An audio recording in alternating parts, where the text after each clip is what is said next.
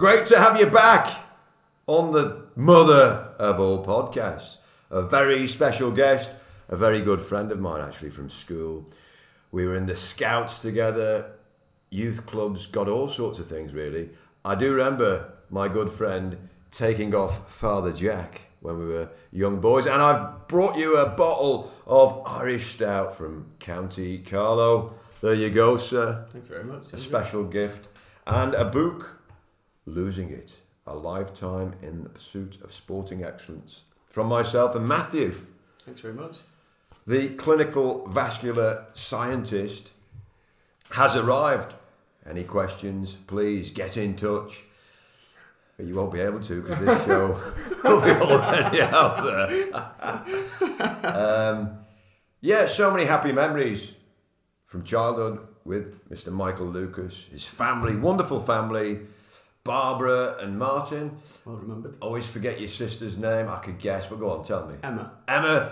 And I remember going to Frontierland many, many decades, twenty years ago maybe. I, I remember going there. You don't remember me? You just the two of us in the car. I forgot we were in the Scouts.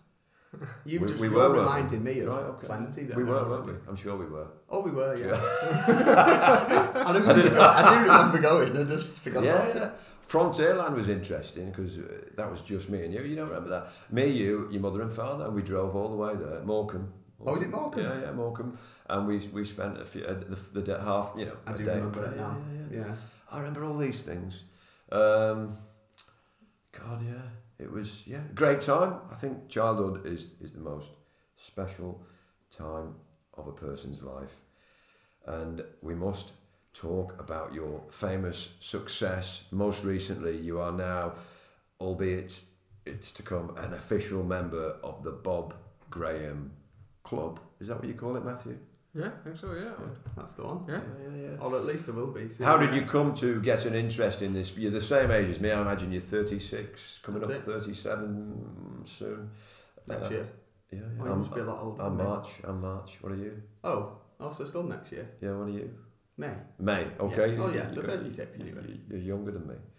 Um, I'm just a whippersnapper, Janjo. Yeah. So, what brought you into the sport? I got into the sport about twenty-eight, quite late, you know, but When did you when did you get into this this running malarkey? How did it take off for you? In all, all honesty, I hated running. Right. And I actively avoided it. Mm. I was one of these go to the gym and trying to get try and get massive, that kind of I, I recall some of that level actually. of sort yeah. of exercise. So I actively tried to avoid any sort of cardio. I hated it in school, other than through team sports, but I came to it through um, one of these tough mudders, these obstacle racing. Yeah. And that's how it started off, because I could break up the running into, uh, well, what, like half a mile sections, then you've got an obstacle, so you get a bit of a rest. Yeah. In yeah. a fashion. What year was that, the first tough mudder for you? Or? twenty fourteen, or, yeah, twenty fourteen. Eight and then, years ago, you'd have been about twenty-eight, twenty-nine, same age as me when yeah, I started, yeah, about yeah, that, yeah. when you did your first tough mudder. But then, so so what's that, about ten to, that's about twelve miles. And then I did a couple of them, and then that sort of... Never done a tough mudder. Please tell us what's involved. Not, well, you just run around the muddy fields, more often than not, a circuit with a few obstacles, icy baths, electrocution. I've heard about the electrocution. All these kind of things. So it's a bit of a mixed... Um, you, you, I suppose it's a bit of cross-training. You just got to train in all sorts of things, like monkey bars and just... Uh, a more general level of fitness as opposed to just being particularly quick at anything. There were people that went quick and actively competed in tough mudders across the world, really. Yeah, the champion, like the world championships yeah, and yeah. stuff like that. It's like yeah. it's taken really quite serious. Mm. There were a couple, um, couple, couple of runners who, who participate in that and uh, yeah, have had the yeah. like golds and, and, and stuff like that. A bit like CrossFit in a way, sort of. Uh, well, I mean, CrossFit's like... obviously all Olympic lifting specifically. Is it, yeah. um, and they really are serious athletes. Mm. Tough mudder's a bit more of a laugh. Right. Or at least most people, lots of people doing it for charity or doing it for, I don't know, say your hosp- your works department want to go out and do something for a hospice or something like that. It's it's more often than not, it's it's a bit of a laugh, a bit of a... Yeah, I think I did, I, the only one I ever did was I, I did one. Uh, and that was for like the air ambulance or something like that. Yeah. Back in the days when I wasn't yeah. really, really running. Well, that's it. So it was just a way in. Um, And where did it progress from there then? So you, you'd done your first Tough Mudder in, in uh, twenty fourteen. So I did one in like fourteen, fifteen, and then in two thousand fifteen I went on, and well, it ended two thousand fourteen, and I did a winter skills course because I'm quite into climbing, and I went on a, like a weekend residential just on my own, and uh, I did a winter skills course in Plas y Brenin in uh, Snowdonia, and then met a few guys there, and we, we continued to meet up through that winter, so through into twenty fifteen, and we had the stupid idea of uh, climbing Mont Blanc that year. Where is Mont Blanc? France, Chamonix. Right, yeah. Um, and that, so is that one of the biggest mountains? So it's it? the biggest in, would it be Western Europe? Right. Right? Yeah. Right, yeah. So what's it, about eight and a half, uh, about fifteen and a half thousand feet or something? Maybe it's bigger. I can't remember. Mm. A big lump anyway. Yeah. But uh, so basically for that, obviously having never done anything at altitude before, I, I did a bit of reading, and there was a, a, a gauge of fitness was to. They said that you should be able to run a half marathon in one forty-five. So that was it then. It just became, right. I needed to be able to run a half marathon just to give oh, you read this in a book. What was the book? Do you, do you recall? It, it, to be honest, it was just like a guide. Uh, so say you was to sign up with a guided company. They they give you some information. I didn't go with a guide. We did this ourselves. Uh, so completely unguided. And so, yeah, that, that, that was it. It just became, it, I don't I don't know. It wasn't like any particular book. It was just like a resource, if you will, from a company that would normally sell it as a trip. Yeah. Um, How did you get on with the half marathon? It was it was hell, to be honest, and and I mean, I really didn't enjoy running. Still, it was more of a, a means to an end. It was out of necessity that I needed to do, need to start running, and gradually I was getting pains in my knees. I, I knew absolutely nothing about running. You just go out, you had no idea of pace. You, most people who start off running, they just run as hard as they can, yeah. and, and then they're knackered, and then they're like, I don't know how you can run for any further than that. It's because you've gone out guns blazing, haven't you, really? Yeah. And, and then you're exhausted a mile down the road. And then I started getting various niggles, um, which actually brought my running all the way back back down to, to zero. And, and in the end, uh, through a few referrals, I went through to um, like podiatry, and I ended up with an insoles because of like overpronation, that kind of thing. So, mm-hmm. And I've worn them ever since. Um, right. But yeah, so that was it. We, we carried on training for that. I remember my longest run prior to that was eleven miles, and I, I've never been in so much pain in my entire life, and it was all on tarmac around like, well, Billinge Way. Um, yeah. It, it absolutely crucified me, and I was trying to put hills in as well, yeah. because obviously I was going to go up a big hill um, in the Alps, so that really did make me think I absolutely detest running. But anyway, because I was training for that, I decided to sign up for three half marathons that year. Right, yeah. Can you name the three marathon, half marathons that you signed up for? Well, obviously, because I didn't want to do a normal marathon, I signed up for a mountain half, right, yeah. which was in the Brecon Beacons, yeah. uh, up Pennyfan. Um, that was one. I ran another one, which was a sort of Tough Mudder, but it wasn't. Mm. Um, it was. It had loads of water obstacles in it. Hell Up North, I think it was called. Right. Right. Um, and for the life of me, I can't remember the third one. But that's, yeah, so I did quite a few in that year. And then I came back from that, and uh, obviously we went, we went in, we climbed Mont Blanc, we got up and down. Mont Blanc, which is that, this twenty sixteen now? Or still twenty fifteen? twenty fifteen, yeah. twenty fifteen. September twenty fifteen, I think right. it was uh, yeah. September the third. We did a few other bits and bobs, so I'd planned all the acclimatisation. But we climbed that. We got back down. I suppose it gained some uh, momentum. Uh, with tell us running. about tell us about the climb. You know, how long did it take? Uh, what what did you you know? Just a brief outline of what was involved in that particular. How long did you know? How many days was it? Um, I mean, you some extremely fit and acclimatized people can actually. I mean, you look at someone like Kilian Jornet, and he can run it in a matter of hours, like top to bottom from really, the valley. Yeah. yeah. Like if, if you look at the speed record, but. The normal mountaineering route, because bear in mind you're carrying like crampons and heavy boots and mm. and gear and ropes. Um, crampons, what are they? Sorry, the spiky things for your feet, oh, yeah, so you yeah, can walk on yeah. the glacier. Yeah. So generally, it's two days. You get a train partway up the valley. You can jump off a train. You walk a bit of a bit a, a rocky sort of section. You cross a glacier, then you do a rock climb. Spend a night in at altitude. Um, in in a hut basically, mm. and then you have a nice early alpine start. So probably two, three o'clock in the morning, uh, you get up, you gear up, and you set off in the dark. And then it's, it, I, I mean, I don't know what the guidebook says, and I can't really remember, but I think we, we summited that day. There weren't many because the, the weather was very poor. We summited about ten p.m. Uh, sorry, ten a.m. that morning. But then the last lift down's five was about five p.m. that day. So we were pretty much delirious, and like it, it, it, it, we were naive in, in our sort of what we'd what we'd tried to do with, with it. We'd never done anything like that before, and um, underestimated just about everything. But we, we got down just about, and then as you start to lose height, you, it's it's almost like putting fuel in. You you gradually feel there's more oxygen yeah. in the air, yeah. and it's really, really unusual because you've got this splitting headache, your stomach's in absolute tatters. Um, I was popping Imodium like it was uh, like there were sweets, really? Because your stomach's just just in, in, in bits, and then because you're doing that, you're really nauseous.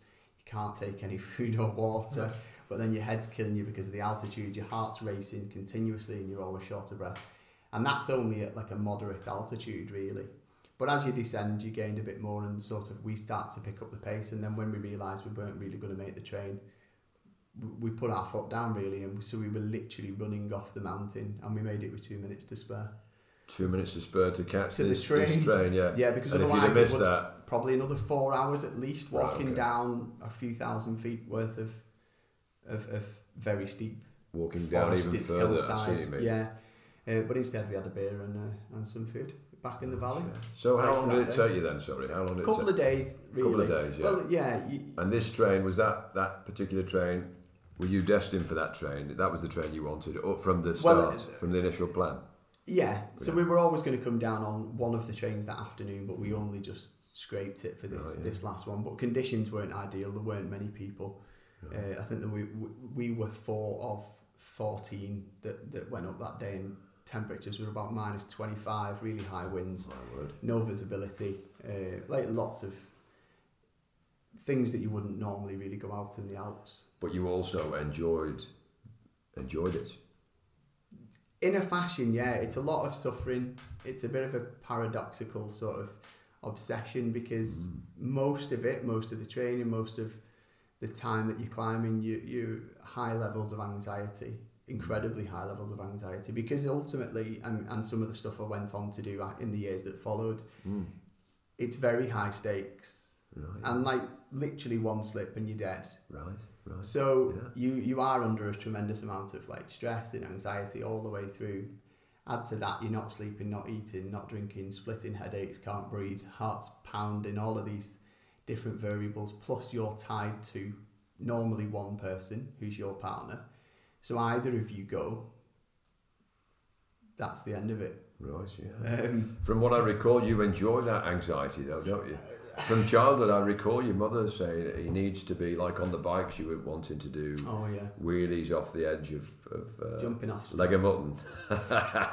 Making jumps. So you, you and, yeah. even though on the one hand it, it is, but you're seeking that adrenaline. What is it? Well, it is adrenaline, isn't it, really? And... I mean, I have talked about it before. It, it's, I think I, I look for this complete, like, immersive experience that distracts me from everything else going on in the world and my life, and uh, and, I, and I crave that distraction, that because it's almost. Is that like mindfulness? Freedom. Is that what they're calling mindfulness? Well, I suppose it is. It's my version of, of meditation. Yeah, yeah. I can't sit and meditate, no, no way. I can no. barely sit and watch the T V or read a book, that yeah. kind of thing. Yeah, but yeah, for yeah. me, I can switch my brain off because I'm so when focused on... When you're on the on, edge of a cliff. On the edge of a cliff, essentially, yeah. And that sort of, that's where the, well, we can go into it, but where the fell running sort of side of things come in because mm. because running on running on a road, in reality, the terrain doesn't change a great deal. You've not got roots and rocks and drops and mm. things like that that change. Mm. Whereas in the mountains, the terrain's constantly changing, and so you get again this sort of focused, immersive experience where everything else, you're only in that moment. You forget about everything else yeah. going on. I appreciate that. So, any questions at this stage, Matthew? No, nothing. Yeah. Nothing. So we're gonna we've, you've climbed Mont Blanc. Mm. You've had a whale of a time. Wink, wink. And um, your next challenge now, twenty what we're we going into twenty sixteen or? Yeah, twenty sixteen. Again. And you were the group. How big is this group? Sorry, there's four of us. And you, there's only these four are the original us. Group that you met. Yeah. On a, what was that again? You met them on. So a, it's like a residential winter skills course, and, and you, I got. You located that on. So I was a member of the British Mountaineering Council, and it was a subsidised. Right. course and right. It was like a weekend residential yeah. just before Christmas, and these guys had done the same. They'd got on the course. None of us knew each other. We just mm. sort of exchanged numbers and met up a few times, and you became and friends, that was it. We were very close friends. Yeah, yeah. And um, so come on, tell us about your next I mean the following year. It was nothing in nothing that I can actually I, we did do some still four thousand metre peaks, but nothing that I think was nothing that was ever really on my agenda, and I never had an agenda to begin with. I never saw myself going down this line. The first time I bought a set of crampons, I said to the guy in the shop, like, oh, those ones are overkill, I only need some for walking in the, win- yeah. in yeah, the winter yeah. in the U K. mm. um, and then immediately started going down this path of more gradually more technical stuff. Take this opportunity before before I forget you, um, in regards to gear, Moon, the company Moonshine, which it's not potchine, it's not liquor, it's not a heavy duty alcohol, it's actually a sponsor of yours. Tell us about this sponsor of Moonshine. So I'm an ambassador for uh, it's just a Liverpool based company actually, and they they make sunglasses. So Moonshine uh, Moonshine eyewear. They make some other bits and bobs, hoodies, uh, hats and ski goggles actually. So basically they were a couple of snow sports instructors. I think they're based in Crosby. Crosby, yeah. Um, and they, over the years, obviously they've they've needed had a requirement for uh, lots of, for like sunglasses themselves really, but ones that perform well in areas like ski resorts and, and at sea as well. So they decided to set up a business of Uh, using recycled plastics or second-use plastics. That can be anything. They, they tend to recover plastics from the sea and, and then re- get them reformed. So everything they make is completely second-use, uh, but actually still really high quality, get good performance stuff. So and you can think, vouch for that performance because you, you've got a pair of them. I've got several pairs, yeah, for sort of various different various different things. So I've got, they do some floating ones for uh, which are very handy because I myself have lost quite a lot paddleboarding, uh, so they've got some floating sunglasses. Um, don't ask me how they make them. Some injectable mould, um, but again, all, it's all entirely um, second uh, like second use plastic. And uh, but yeah, different different ones for different sort of different sort of scenarios.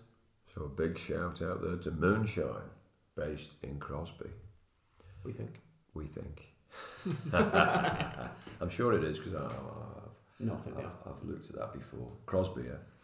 Um, sorry for interrupting you with that, but I didn't want to miss out on that. You were talking about cramp, your first pair of crampons. Yeah, spiky things. So, I mean, after that year... And where, where did you go for them, by the way? Because the only ski shop I know is that place near Garswood. Oh, no, no, no. I don't know if yeah. that's still away. It's still going, is it?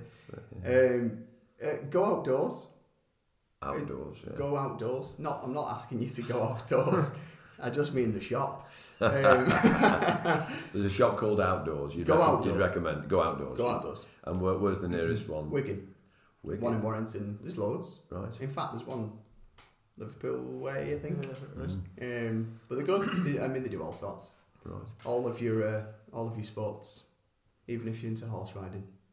I'm not vouching for Go Outdoors there, by the way. And you said to the gentleman, I don't want these particular, the to, to exp- I'm only going to climb that that small hill over there, but then actually you... you well, it was more that they were they were a bit too, they were overkilling, that they were too technical for what right. I thought yeah. I'd be doing.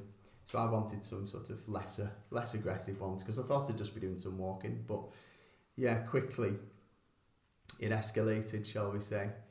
Um, and Mont Blanc was a massive learning curve. Made lots of mistakes, and, and from then on, I sort of planned everything meticulously. Would you ever go back to Mont Blanc, or would, would you say that's been and done? I'm never going to go back again. What what's your so so? You, I mean, I climb in the area, the Mont Blanc massif, is, is an entire range of mountains, and so Mont Blanc itself I would climb but via a more difficult route. Right, right. Um, yeah. I climbed like the normal route up, uh, called the Guta route. Probably right. saying that wrong. When you say normal, you mean uh, most people would attempt first time this particular way. Normally with normally with a guide. Or, yeah. Normally with a guide. So uh, the French government have just recently closed the route again.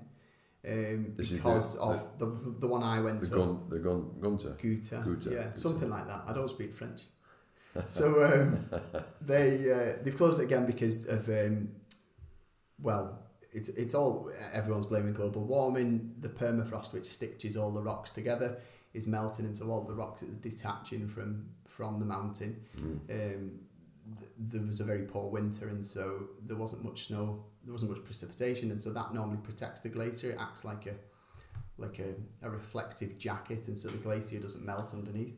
There wasn't much snow, the glaciers are melting, all of this permafrost is melting, and so the rocks are falling down, and it turns basically this route into a massive bowling alley. Um, and people and it are kills, di- kills people, countless people. Yeah. Really? Yeah. So people are dying on, on this mountain, and what, yearly basis? Or yeah, I mean, th- th- that year I climbed, they'd only opened it a week before because six had died. Jeez. And it's in one space. You have to run this gauntlet. Basically, it's called the Death Couloir. Oh God! Or the Grand, the Grand Couloir, but uh, but they call it the Death Couloir. And and we're talking huge boulders falling hundreds of feet, thousands of feet. This is where you become quite mindful. yeah. So yeah. So so the so the yeah so the um I mean. Yeah, it's a normal route, but you still have to be, um, I suppose, trained enough that you, you know what you're doing, you know how to use ropes and gear and route finding, because you're still crossing glacier and there's still fall potential. People die all the time. So, but that was, the, I suppose, the start, because that was quite a mild climb. But yeah, in the, in the years that followed it, I mean, the Matterhorn was the next big one, uh, which was twenty seventeen. The Matterhorn, come on, tell me where that is again. I've, I've heard of it. So you get it to it largely where, where from Zermatt in Switzerland. Switzerland, sorry, yeah, yeah.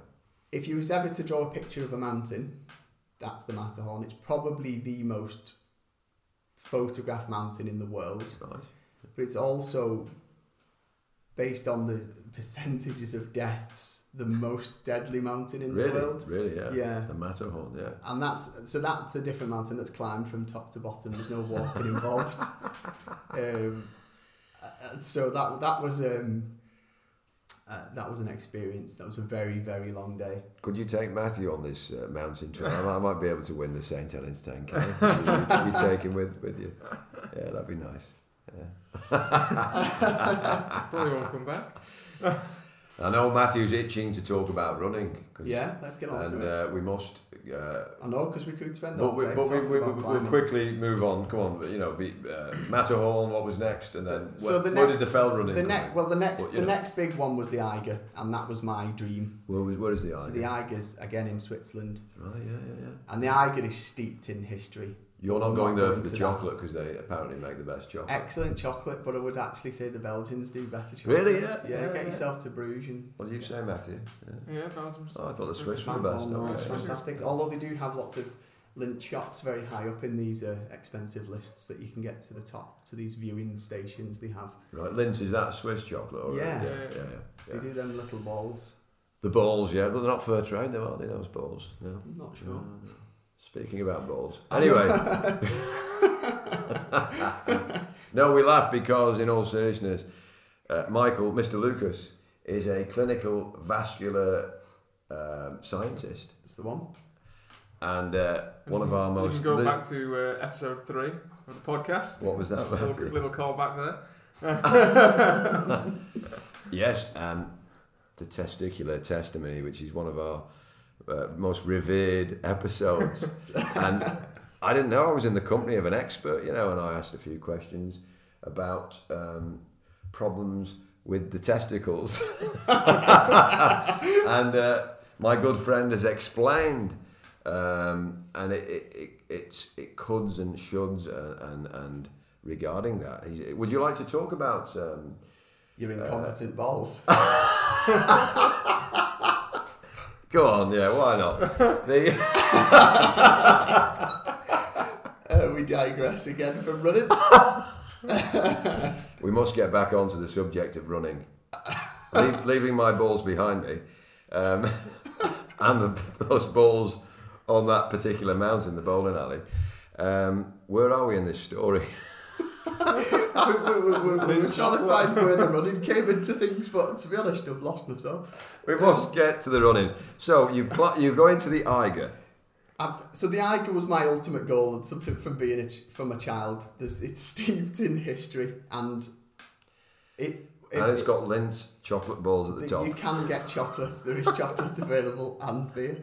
That can't be a serious mountain. You get so far when you find a shop that's no, there's chocolate. Not a shop there. But either way, so that, that was that was where I was sort of headed in my in the in the short term. But um, in order to be fit for all these climbs that I was doing, the the running sort of stayed with me basically because I just found it was the best way to keep really? hill fitness. Really. Interesting. Um, and Can that, you appreciate that, Matthew? You you, you see that? That's yeah, sort of, from, the, from a cardiovascular sort of yeah. point, which obviously is what you sort of need to go to go up the mountains and stuff like that. Cause especially when you're going up to altitude and things, you know, you need your your cardiovascular system to be working efficiently. And, and that was the advice that was being given, and you were taking that because you, you've already said it. Was it a, a common sort of advice that was given, or was it just on that one pamphlet that you read? It was just one thing I read. One that initial thing, yeah. yeah. And I didn't follow that to the, like... the nth degree, or... Yeah, yeah. like, I just I, I just tried my best to be sort of around that level of fitness, because you're not ever going... You, you, you're generally out for long, long, long periods of time, like... thirteen, fourteen hours isn't unusual. Um, this is in a climb. Yeah, yeah. and yeah. But obviously you're at altitude, you're moving extremely slow, but your heart is working as if you're like almost like submaximal. Right. In okay. reality, yeah. and you can feel it. Like you, you, you're shallow breathing constantly, and you can feel your heart racing. And so the run, so the running, you're you're now running, you're running more. You've put this as a part of your training to, to make things easier when you're out doing the the thing. Yeah, exactly. Taking on the Eiger in Switzerland. Is that how you pronounce it? It uh, is. And you're running. How are you finding this running, which you don't really enjoy? Is it becoming more enjoyable? Oh no! Or? So, so that sort of that I started to the, my relationship with running changed in a, a couple of years ago, I guess, and and it, I became quite reliant on it. I found that this sort of this this meditation type thing that I was talking about, this mindfulness, that it, it helped me step away from just other aspects of my life, from work, from like. relationships, that kind of thing that were breaking down, or just any sort of stress in my life. And it's easy to run, isn't it? Like you can just you can put your trainers on and you can go out, can't you? Um, whereas the climbing's obviously it's a bit more inaccessible and often relies on other people. Well, the running I don't need to rely on anybody, do I? I can just do it myself, and mm. and so it became it became I became reliant on it. I a guess. Therapy sort of. Yeah, it was. Yeah. It's therapy, and I, and it still remains like now as a therapy for me, really.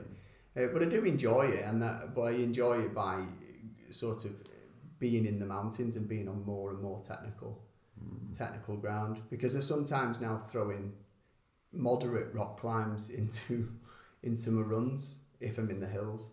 But I try to train like my long runs are always in the mountains, always. Mm. And and can you tell me about some of these events that you see? Then you, you've gone into sort of fell racing, have you? Some of these. A little bit, yeah. So I run for Bowland Fell Runners, and I suppose I joined Bowland because it was the only proper fell club. So there's right. There's, there's where, where, of, where is where is Bowland Fell? Do you know where that is, Matthew? So, uh, well, I, I was going to say sort of towards the lake, sort of. So, so you've lakes, got or? The Lake District's obviously northwest, sort of big lump of mountains there. Yorkshire, yeah.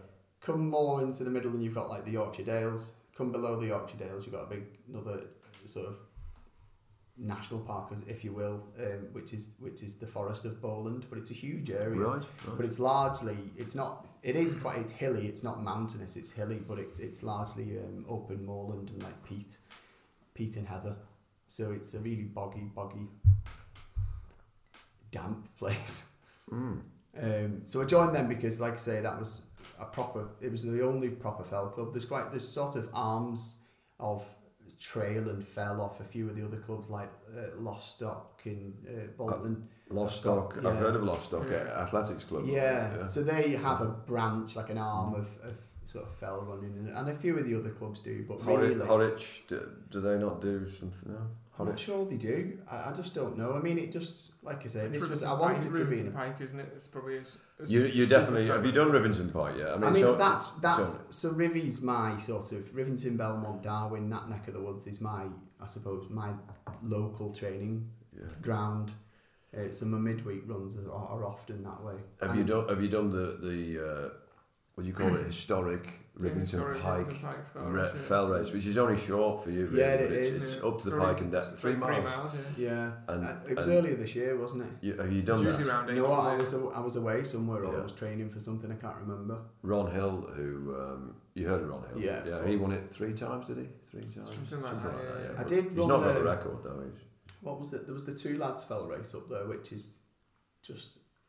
A, further, a bit of a, across the way from the Pike. Right, two is that what they call it, the two lads? Two lads is the hill which has got like a, a double mound of stones yeah. on top. Right. And that's, another, that's a similar one pretty much up and down. I mean, fell running in its purest form, that is it. It's it's straight up, straight down, as fast as you can and as direct as you can. So if you're good at running through open moorland, then... Brilliant. Mm. If you're not very good at that, then you might have to take a longer route just to avoid the rough ground. That's that's fell running in its purest form. It's I did carry I, nothing. I, I did the Pike race once. Yeah, I finished seventh, and as I, I was coming back down the, the Pike, and I thought one mistake here, like because the I could go over and and, yeah. and I could be finished here, you know, because yeah. you've got to let go. You've got to. To have any chance of sticking with these guys, you've got to be going running down that hill. At full oh, throttle, yeah. you know, as and, hard and, as I, you can. And I think the only th- it's experience, isn't it, really? Because yeah, I, think I didn't, have, I didn't, I felt a bit, and I, I had to let uneasy. myself run down. But again, going up, going up the hill is mm. is exp- you need that. Um, yeah, yeah. Well, my, my uncle Neil, strength. my uncle Neil won it once. Did he? Yeah, Neil Smart. Neil Smart. Yeah, Smart, and he, yeah. Uh, he, yeah, he beat. Uh, he came past the, the leaders as they were going through a stile. Going down, coming oh, down yeah. the hill, going through down. He was a steeple, international steeplechaser, so he wow. just yeah. he yeah. just let the barrier and went past him on the barrier. on that. Incredible. He did. Well, that's it. There's no rules or regulations. Yeah, yeah, yeah. That's fell running. It's just yeah. no holds barred. I recently did the um, the Horrick Horrick Hill series. I think the last one's this is the, or is it? It is. It's Wednesday? on Wednesday, so I recommend that to you. I I've, I've done it a few times yeah. in the past. It's just been a few years. Are you going to go do it as your recovery from racing tomorrow's track race? No, I won't be doing yeah. it. So, uh, what happened? Well, I won the series in twenty nineteen. Oh, did you? And I went back last month, and I, I managed to win uh, this particular race, and um, I handed the trophy back. And I, that was my plan. I was, I was delighted. But maybe you wouldn't call that a fell race, though, would you?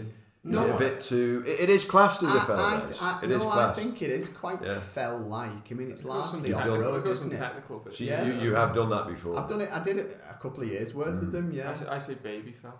Yeah. That's right. Baby fell. Baby. Maybe that's what it is. I mean, it's a have hill, you done the Parbold Hill race? Because that's a similar... No. It's a similar... That's long-standing, isn't it? Yeah, yeah. yeah, yeah. It's got Ron Hill. Is that the one where you face-planted over... That's right, yeah, yeah. Over the hedge. Not over the hedge, over a bale. Yeah, yeah. yeah. Uh, over, there's a, there is a, a, a there's a there's a point there where um, you can. There's a cameraman and all that, you know, and people jump over and they go like la-di-da, you know, they put their arms in the. But I, I actually had a, a problem because it was the fiftieth, fifty-first. Uh, what was it? Fiftieth.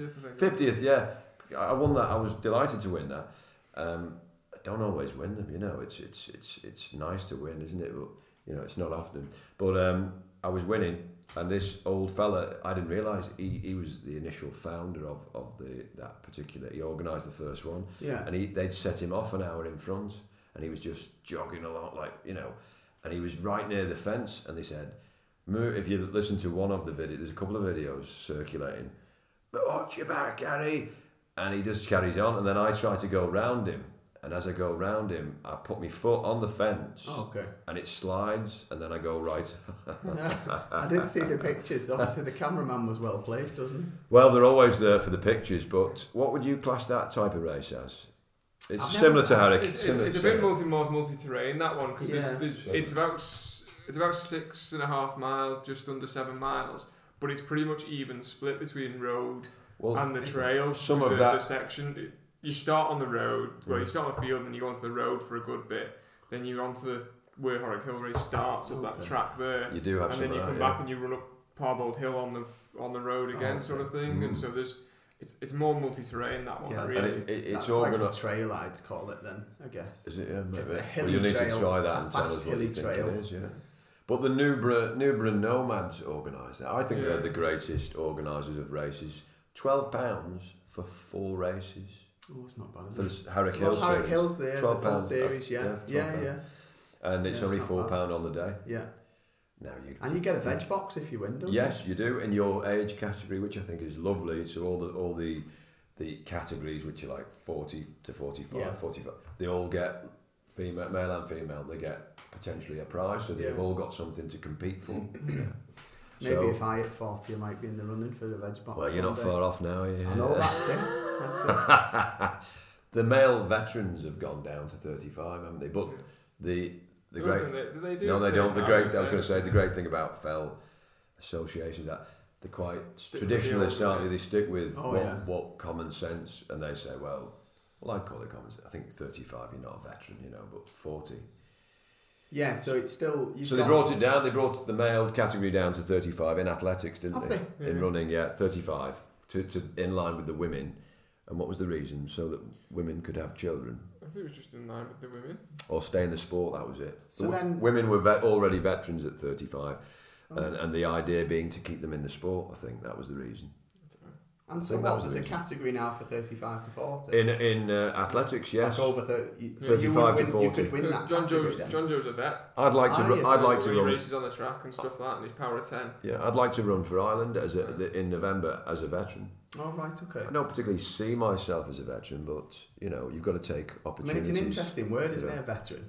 Like it suggests well, it's, like well, decades worth of... Yeah, well, it's changed now, actually, isn't it? It's not veteran anymore. What's they the rebranded it. Have they? Is it not just seniors? Or no, it's masters no? now. Oh, it's masters. masters. Oh, we won't hate it. I'm a master. Playing golf. You're a master, yeah. Golden Girls. Yeah. yeah, my mum doesn't like masters. She, she, she doesn't prefers like it was being vets. She doesn't like it. Uh, I think, I think it's because of the U S. I think the U S made it change because vets, obviously, to the U S is... Uh, It's a different term, isn't it? For it's more for those served in the armed forces. Okay. So yeah. um, mm. I don't think they liked vets being makes used sense. and things. So they, yeah, it ended up being changed to masters. Well, that makes sense. It's probably another reason why everyone doesn't like it because it came from the U S. Americans, God, so. yeah, God love them. God love them. The uh, so anyway, moving forward, um, this tale of yours. Um, where are we? Where are we in the show? Where are we? You're you're running more. You've taken on certain challenges. uh, that you've joined this club, Bowland. Yeah. Uh, so what do you call them again? Sorry. Bowland Fell Runners. Yeah. So the reason I, the other reason I joined Bowland. How was, often do you train with them though? Well, you don't really. Okay. This is the thing. You do. They do do training sessions, but obviously a lot of them are based around Lancaster. Uh, and that neck of the woods really, so it's a bit far for me. It's about an hour if I wanted to go for a training have session. Have you ever been for a training session with them? I have, but then the, the I went for like the hillier session. They do do uh, like a speed session uh, on I think on a Monday along on, along Lancaster Canal. I wonder what's involved in a, a speed session with a fell running club because well, be it's, it's the same thing. Is I mean, I mean, well, look, I mean, so there's some of the paces these fell runners can move at is. Are they running up hills though, or what, what? What are they doing? Uh, on the fell session, it's on the flat. Uh, the sorry, the speed session's on the flat along right, the canal. Right. Uh, the, yeah. But then they do a Wednesday like fell session, which is just circuits. They're not they're not efforts or anything like that. What it's do you just, mean by a circuit? Sorry. Well, just a sort of circular, you know, a loop, for example, and of varying degrees. If they've got enough people, they might categorise it into. Uh, like I don't know, like slow and medium and fast runners, if you will. Um, so if there's enough people turning up, and then you just run run loops of, of something in particular. Um, now, if you again of varying distances, really. If you've hardly ever trained with this club, what what do you gain from being a member? You're just affiliated with the club, and so it, it, it's quite nice actually when you're running a fell race because. Although people don't know your name, the supporters on the course, people will say, "Come on, Bowland," or I don't know, "Come on, Sutton," that kind of thing. Cause, yeah. So they don't know your name, but they know the club vest. Yeah, so you and mean. so it does it does give you a bit of encouragement support, on the way, and also information that they send to you potentially about well, you know, what's I mean, going on. That's it. Yeah, I mean, you stay in the loop of different races, and you do meet people from time to time, and you car share and things like that. Just because obviously we're often travelling up to the Lake District because that's where most of the fell racing is. Um, I mean, you can travel like Wales and Scotland as well. They've got their own governing bodies though separately. So we, as the F R A, the Fell Running Association, but then there's a Welsh version and a Scottish version. Um, so yeah, it's just nice to be sort of part of a, a bit of a community. And and, and I, on my Bob Graham round, I actually asked. I had three guys from my club um, who give their time up to help me on my round as well. And You, you're going to come to this Bob Graham round now because this is um, your most recent achievement, or or have we, have we got? No, some? no, that's it really. I so mean, this book, tell us about the book because we want to know. Uh, Feet in the Clouds was written by uh, Ashworth. Matthew, uh, he, he's been out for a run, so he's a bit tired, bit tired out. Come on. I know, I've done fifteen today. Yeah, ten this morning, five this afternoon. Okay. I'm marathon training, so Chester, no London. Oh, okay. In the, the And the twenty-third fastest in the elite field, or twenty-third slowest in the elite field, however you want to look at it. That's mm. half full.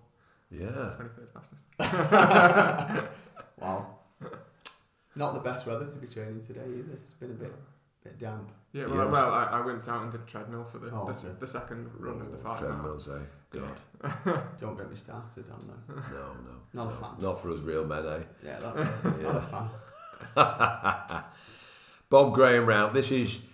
This is the big, juicy point that I suppose um, at least purists and, and runners and fell, they want to hear your story about what went into this, the preparation. What? Who is Bob Graham? You know, there's so many questions here. Uh, come on, reveal the story to us, will you? So a bloke called Bob. Graham. Graham. Bloke called Bob. Uh, a hotelier. This is the story, by the way. I don't know if this is true. It must be. Go on. It, it's got to be, hasn't it? Um, sat in the pub one day with his pals in uh, in Keswick, actually. Yeah, yeah. Keswick in the North Lakes. Mm. And he. Uh, what year was this, by the way? Can you approximately? Ooh, you know. Nineteen thirty something. Really? Yeah. No, I didn't realise it was that. Yeah, thirties. Yeah. Something around that time, I think. Yeah. And uh, and basically the the sort of. Over the years, there'd been this twenty-four hour record in the Lake District, and initially it stood at like three peaks in twenty-four hours because people just didn't think it was possible. People didn't run in the mountains; they just walked in the hills. And what's involved if you go, you know, in a race, three peaks? Does that mean you hit one, and what you have to go down so far? What's um, you know? Not necessarily. It's just that it's got its own independent sort of name, I guess. Mm. Um, so there wouldn't, because because the, the the summits vary, like the dist- uh, the drops between them vary depending on which part of the Lake District you're in and which sort of range that you're in. But basically, Bob was in the pub with his pals, and he, um, after a few beers, they, they, they, they sort of, they had some ideas of how many peaks they might be able to hit in twenty-four hours. And Bob was turning forty-two, and or he was forty-two, and he decided that uh, he was going to, that forty-two was the was the magic number, and, oh, and, yeah. and so he, that was it. So that was the seed planted, and so obviously he was a fell runner, but um, at, at the time, and and he set out in it. And at the time, they didn't really have. They were literally like I think hammering stuff like studs through the, the leather boots, like almost running football boots, I guess. Right. Leather leather shoes, that kind of thing, and eating whatever they could get. Was this unheard of at the time? Running up and down mountains, or no, no, fell running existed. You know, well, predates a lot of like the the. I mean, obviously, athletics goes back to the ancient Olympics, but on the track and sort of thing, in a way. But the current Olympics and stuff like that, and fell running predated that. You know, you had because mm. um, you, you had the, the amateur, the way you had the professional side of it, where people would would bet on you know how quick it would take someone to run up and, and down the mountainside or something mm. like that. Um, I mean, I don't know if it's true, but the, the, the they say that a lot of people, a lot of shepherd, it came from shepherds, and that shepherds would compete for work. Yeah. And it was the fastest one who could get to the top and down right. would, get, would win, oh, yeah. would, would get the job. Basically, there's, there's a lot of it in, in, in Feet in the Clouds, but it's it's been uh, it's, it's probably coming on close on ten years since I last read since I read that book. So. I tried reading it, but I did get fed up with, with maybe just the Richard right. Asquith. That's who wrote it. Yeah, yeah. His name, first name came out to me. Mm, yeah, he was in a famous band as well, wasn't he? That's someone else. Oh, I'm not sure. Yeah. The Verve, I think. It's upstairs. Anyway, anyway, um, forty-two peaks in the same area. Yeah. What, forty-two. His age was forty-two, but how did he manage to, to come up with forty-two? You know, did he did he miss one out? Could he have had forty-three?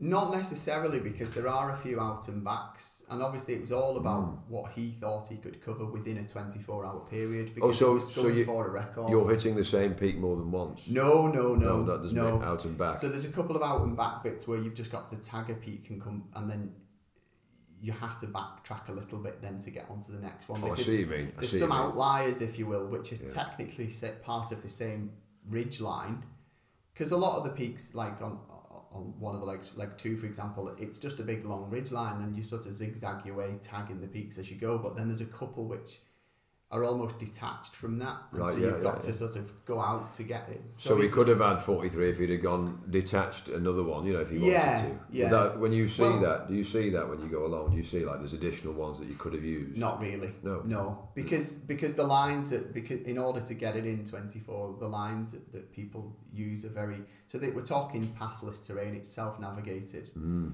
Um, you you're carrying your own food and water, or at least your support crew are. Yeah. yeah. Um. And so there's optimal lines. Um, if you start to deviate from these lines, then the distance goes up exponentially. Right, um, right, and, okay. and therefore your time is eaten away and you'll never make it. And if you don't hit the, the forty-two, which are part of the round, then you've not done it. And, and yes. if you're one second over twenty-four, then you may as well have not done it. Mm, interesting. In my did mind. you did you lose any time, uh, you know, within this course that, uh, you know, did you, you know, you say there's a point of um, the shortest route, is it really, or you know the point? Yeah. Did you go off that line? So I had the character building weather, shall we say, and and you're told that no matter what you read, it says never set off on a Bob Graham in bad weather, and I had apocalyptic weather. Um, and you set off in apo- and I set apocalyptic off in, in zero visibility, high winds, torrential rain, um, and so. And why did you why did you make that decision? I mean, there'd been a lot of time. When I said about the uh, about the climbing, it, in in the same way, it's it's really there's a lot of anxiety around it. There's a lot of pressure that's that you're putting on yourself basically. And there'd been it'd been so long coming. This the, the amount of time I'd commi- committed to it just to uh, just to train. I've got people. I had most of my support crew came from Scotland. It was costing them uh, to be there, like right, obviously yeah. for fuel, yeah. for accommodation, time off work. Right. Yeah. Um, the yeah. amount I. put together all the logistics, so like just the logistics takes months, and you've got people you t- you swapping people, because every single summit, in order for it to be a legitimate attempt, has to be witnessed. Um, logistics. What, what, what is that? Is that um, when you say logistics, are you talking about everything that you're carrying, or so everything that you're carrying, your yeah. nutrition, where you're going to get water? So you uh, you supplied you supplied your your. crew with all you paid for all that? No, so they'll supply their own food and drink. I mean, I'll have stuff at, but I, you, you've got people who are constantly at road support, and they've got to drive round all day, and they're constantly oh, yeah, yeah. watching. I have a schedule which is planned to the minute. Even your rests are down. I had like four minutes here and seven minutes here, and in a, in a twenty-four hour period, I mean, I, I didn't even stop at one of one of one of on the last rest stop, because I was short on time. You were worried. Well, you, you got twenty-three sixteen, so you had forty-five, forty-four minutes. I did, but prior to that, so in, in about the last fifteen to twenty miles, I made up, uh, I, I was actually about forty-four minutes behind schedule. Behind, so that behind. would have meant over twenty-four hours? No, so I would have still been under, oh. but I didn't like to have be By so close like to the wire, because heel, anything yeah. could have happened, like anything, and I wasn't eating very well either, which is another no no when it comes to ultra endurance. I just wasn't eating anything. Why, why not? I just couldn't stomach it, and I think it was just uh, I, I'm not a big eater, and I think I'm quite well adapted to not eating. mm. Um, they call it fat adapted, I guess, don't they? And and, and and and I'm just used to not eating really, and I did try, and, and I, I basically all my support crew just carried food around all day for me. Had you, pra- had you had you practiced this route previous to the day? So a couple of years worth of practicing it. And right. the way the Bob Graham works, it's this sort of weird community where you support other people on their rounds yeah. in order to get to know the round. And yes. you go out and recce it yourself. Yes. Um, you start to re- read up as much information as you can. You practice different lines. You find what works for you.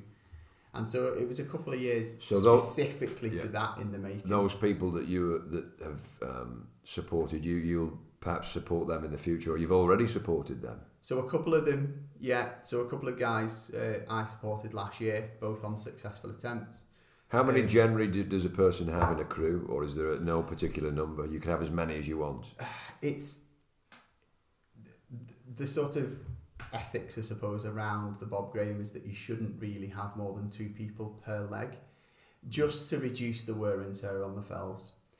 Um, right. Because, we're, like I say, we're running in places which aren't these nice paths that the National Trust are, Trust are making, and they're asking people to stay on. We're taking like direct, like beelines through open melt, open fell, uh, and so ultimately it will wear it down. And there are scars like forming through the mountains that there are solely responsible because of the Bob Graham round. And but does that make it easier? It. Those scars are making it, it easier. It's, it certainly will have been easier from compared to.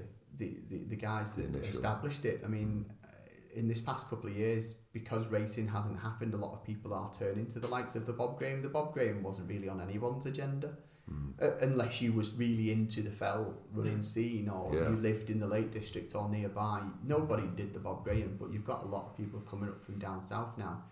I mean, ultra running's becoming more and more yeah. popular, isn't it now? Yeah. Everyone seems to be into ultra running and trail running, and and I suppose it's just another... It, for a lot of people, it's it's just a tick. I mean, for me, it meant a lot more. Like, it really meant a lot to me. Um, and I don't well, know why. I just When you set out on that particular day, which is most recent, when was it? Sorry, the, the July first, eleven thirty p.m. I started. July the first, so we're going back only uh, not even two months. Yeah. Yeah. And you, you successfully went under the twenty-four hours um, on that particular day. I forgot what I was going to say now, to be honest. you, you'd prepared, uh, that was the question. So you're setting off and in apopo- apocalyptic conditions. Yeah. Um, and uh, what I was saying, not to call the whole thing off, could you not have waited a couple of hours, or did you have to go then? You know, that's that was one question. And the other question was, uh, you'd taken two years of preparation. Did you know this off by heart? Did you like no. you know exactly where you were going, or were no. you confused? Because to be honest, I, I get lost in races, and they're, they're, they've got volunteers stood around, you know, including the Saint Helens Park run. I remember.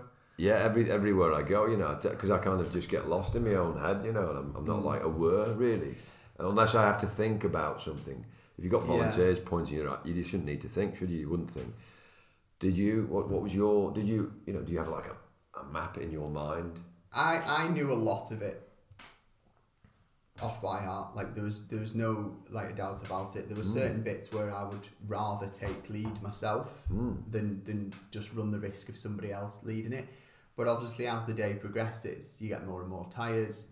You've not slept, bear in mind, like, so you've not slept since the morning of, so I started at eleven thirty p.m. so I'd only slept that morning, so by the time you're finished, you're nearly like two days of no sleep or whatever. So God. You're at, so so you, so yeah. you don't you're not thinking straight. You're obviously depleted in like in every possible way. You're depleted mentally as well. And if you if you're chasing the clock, which I felt I was, that in itself is just, you're exhausted just from the mental sort of mm. a- a- anxiety of the whole day. And then if it, so I, you asked before about did I lose any time, and I did. Um, like I lost quite a bit of time because of various different things. Because even in the first leg, I went thirty minutes behind schedule because I, I had to, the the way I wanted to go, I wanted to be quite traditional, and I wanted to descend something called Hall's Fell Ridge, which is a, a graded scramble, which becomes lethal in, in the wet. And, and, and add to that zero visibility, I was having to cover my head torch so that I could see the outline and then try and pick my way down this fell. If you you could fall off and you, you're a goner if you go off either side. Two of my support crew just were not comfortable, but I then had a, felt responsible for them, so I had to wait, but I was getting extremely cold. So even within that first leg, that first sort of, I expected to do it in like three hours forty-five for the first block. That was about four twenty, so automatically I'm already miles behind schedule. What I'm time did you set off? eleven thirty p.m. Uh, and and you, you if you you can't delay it, you know, the, the, you could have gone off at three a.m. or you, yeah can you delay it? So are you wasting those those guys? They've got to go well, home, haven't well, they, eventually? It. Is and, that and, the thing as well? Well, what what you, you actually have a schedule written out, and so I and my schedule's printed out, like laminated, and people have to mark at what times I'm hitting each summit. They can then gauge how fast or slow I'm going based on this. Well, yes. Now I can't change my times. I've I've given you to the nearest minute where I'm going to be. Mm. So if you left at if you left at three a.m., um, you, you could do. You were allowed to do that. You yeah. I yeah. mean, you, you as long bet. as the, as long as the team are, are willing to wait. In reality, but you're going well, to get very then, confusing maths yeah. whilst yes. you're trying to run and navigate, because yes. you're then going to say, right, well, I need to deduct, so I'll add three hours to this time. I suppose and, all you could do then is just forget the clock and just keep going as best as you can and have rest whenever you really need them. You couldn't the, do it. The problem yeah. is you can't you can't ever rest, really, because mm. the, the, the transitional points are a time to maybe change your shoes, change your socks, yeah, yeah, yeah, yeah. Um, talc your feet, get as many calories as you can, or just restock.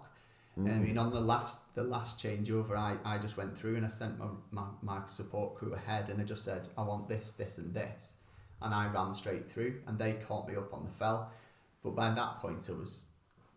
Oh, so they, yeah, the, they can bring... So you get to a point, you, you, you make a peak, and then you're off, and they're there, I want these... And they bring good certain well, drinks to you. Or, well, potentially, yeah. yeah. I mean, I had absolutely everything, because you never know what you're going to fancy, really. What I types mean, of foods did you carry with you on this, you know?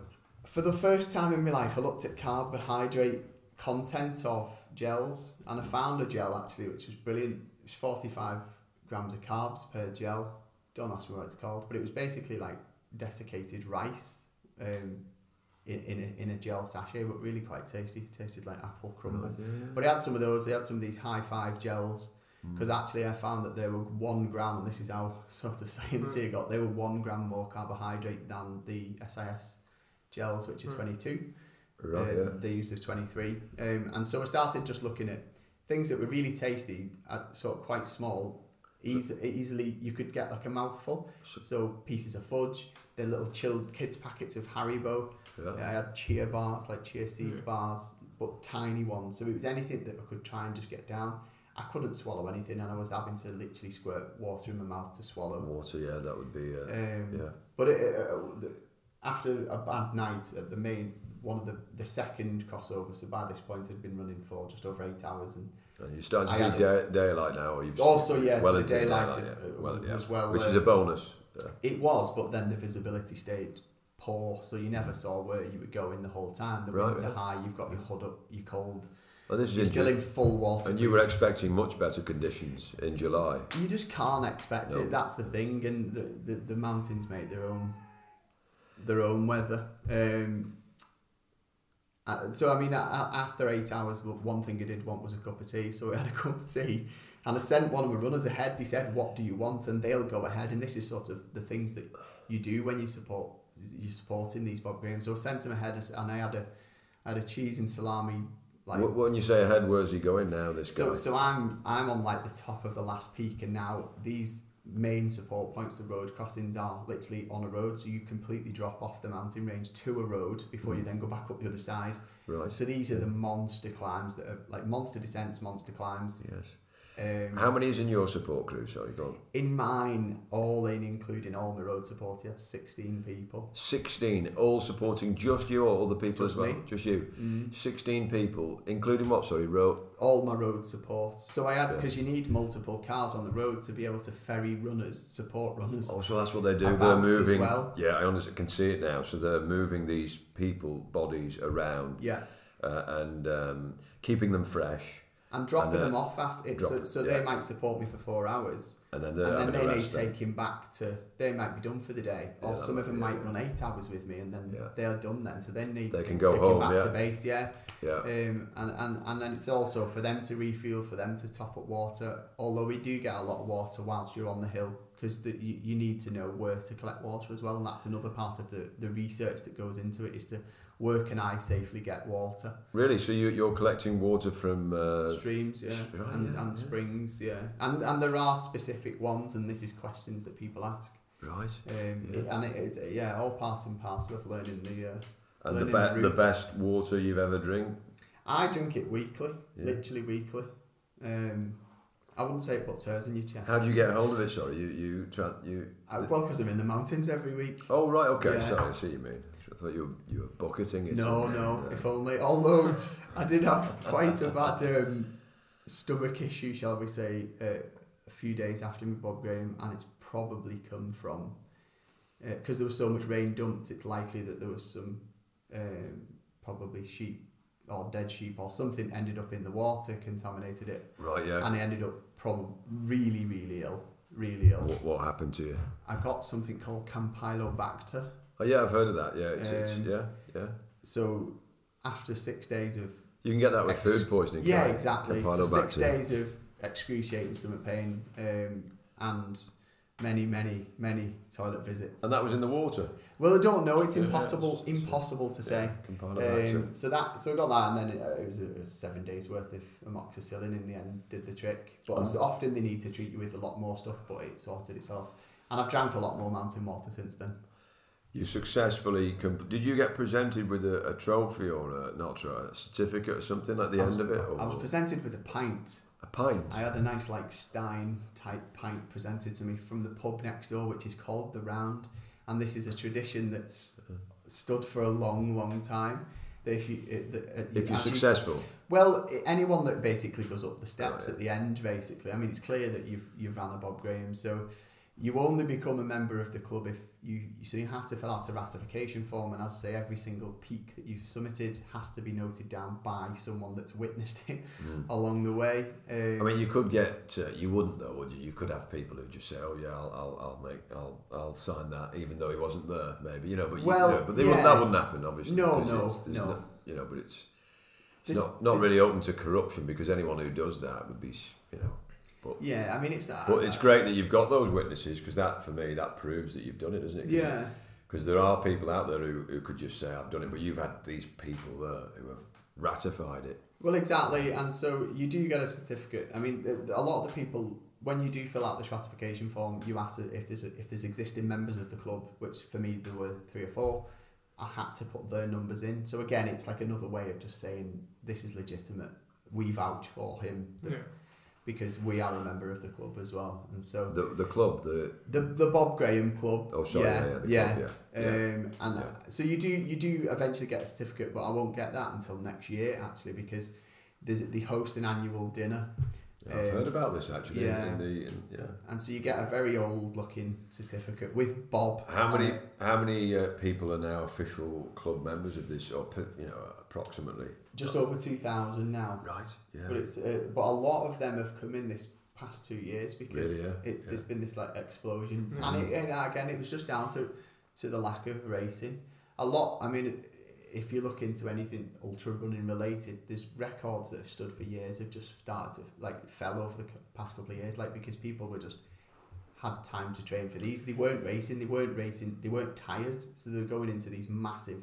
massive ultra events. Can you mention this, this the rec- Kilian, what's his name? Jornet. Kilian Jornet. Can you talk about him? Because he, he does have the record now, doesn't he? He does. By so, quite some way. So... What is the record?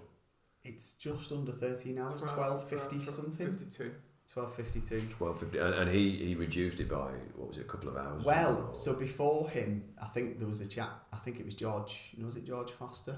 There was, there was a guy basically broke the record, and then sh- very shortly after Kilian took the record. I think, oh, sorry, okay. I yeah. think that's how it was. So yeah. there's a, there's been a few other people. There's a guy called Finlay Wild as well, who's a fell running legend. Finlay lives in Fort William. He's won the Ben Nevis race, fell race ten times. Is, on, it, is on, he well in, retired in now? No, he's still going. Oh, he's still Finlay's going only really young. Oh, yeah. yeah, sorry. Yeah. He's, he's yeah. Finlay holds yeah. countless records yeah. all over. Uh, so Finlay's like the U K version of Kilian Jornet. What makes Kilian Jornet, Jornet, Jornet? Jornet, Jornet, not Where's sure. he from, Spanish? He, yeah, somewhere. And and what makes him so special? What What's his, his trick? Mum and Dad were, he grew up in the mountains, mm. Pyrenees or something like that, and it, and, and, and Mum and Dad had him, he, he had his first ice axe at like three, and they had him up mountains carrying his own rucksack, and he, he literally lived and breathed mountain running. Really, yeah. And it, it wasn't, well, it, in fact... Has he, he had any, any accidents? Because he's such a dangerous... He's had countless accidents. Has he really? Yeah, really quite serious ones. I mean, he started, he's a ski mountaineer originally, ski mountaineer and climber, still does it, still holds records, twenty-four hour records for the most... ascent skied in twenty-four hours, all of this kind of crazy stuff, speed records up things like Mont Blanc and the Matterhorn. Some of them have been broken, but he's got he is so well accomplished across anything that's just mountain related, so it'd be that skiing, climbing, Just, mm. just launched his own shoe today. Has he really? Yeah. Has he? Yeah. yeah. yeah amazing. Which he ran uh, at Design Allen the other week. Oh, yeah, yeah. He's been, he's been oh, running really? it for a bit, to be fair, but it's officially officially been announced today. See, and he, Kevlar upper and things like that. Oh, wow. So yeah. he ran for he ran for Solomon for yeah. years and years and years. And and he never, it, it, it's really interesting, but he never really liked any of the, he, he, he really struggled with all of the publicity. He hated it, and he just wanted, he wanted to do everything for himself. Right, yeah. And he, and he actually... He took a bit of a, a so he doesn't a, like being a celebrity or no not really no. He's a quite introverted sort of guy, mm. but he's just incredibly talented, and, and, and there is nobody like him. There really is nobody like him. And I mean, you'd pro- I, I would probably he probably is and will be the greatest mountain runner yeah. ever. Yeah, he's he's not he's not human. It's like he's got four lungs and two hearts. But he's a bit of an idol of mine. Like, and, yeah, and yeah. I, I would you, you just see how old it, how old is it how old is it. It's, it's probably similar age, he's probably about thirty-five, thirty-six. He lives in Norway now, I think, with his wife, who's also a professional mountain running athlete. Right, okay, amazing. Um, um, look, Bob Graham round, you've, you've, you've achieved this, this goal. Can you name a few events like the Bob Graham round, you know, similar events, let's say, in other countries maybe that you might well, make? I, I was going to say, so is, is it is next on the cards, because obviously there's the There's the Scotland, mm, Charlie Ramsey, and then the, the Welsh one. Paddy. And then there's the there's all three. The grand the round. round. Tell us about. I don't know nothing about the Scottish or Welsh. Tell me about those ones. You might know more. Do you uh, know? Well, not, not not only only the stuff that I've read in, in Feet in the Clouds and stuff yeah. like that, but you know, basically it's, it's the same, you know, sort of concept really. Um, you know, mountain range in Scotland, mountain range in Wales, and.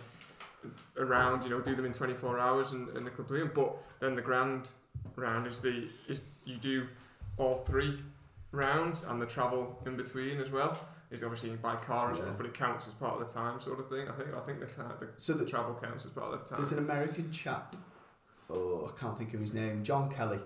He holds the record for the grand round. Uh, he actually lived in the U K for a time. He's only just moved back. For America. The, for the which round, sorry. So this is called the Grand Round, and he sort in of Wales. No, no so it's, so all, of, it's all, all three rounds. Oh, sorry, yeah. So this is yeah, all three rounds, all three. But he cycled all the distances in between. So the true Grand Round is all three Lake District twenty, uh, all three twenty-four hour challenges in the U K consecutively, with with the cycle. cycling in between. And, yeah, which is a. An uncom like inconceivable phenom- amount of phenomenal. Yeah. Um, would would your hero Kilian Jornet be able to cycle these distances between and break that record? I mean, he probably could, but he just probably isn't interested. Yeah. I mean, he came to take the Bob Graham in, in just I think just because he could, and he's never going to go after. And I don't think I don't think he's got any interest in doing the Paddy Buckley, which is the Welsh equivalent, or the Charlie Ramsey, the, the Scottish equivalent. I just don't think he's got if any he, interest. If he turns up on the day, how does he, he obviously has people with him who are going to show him the way.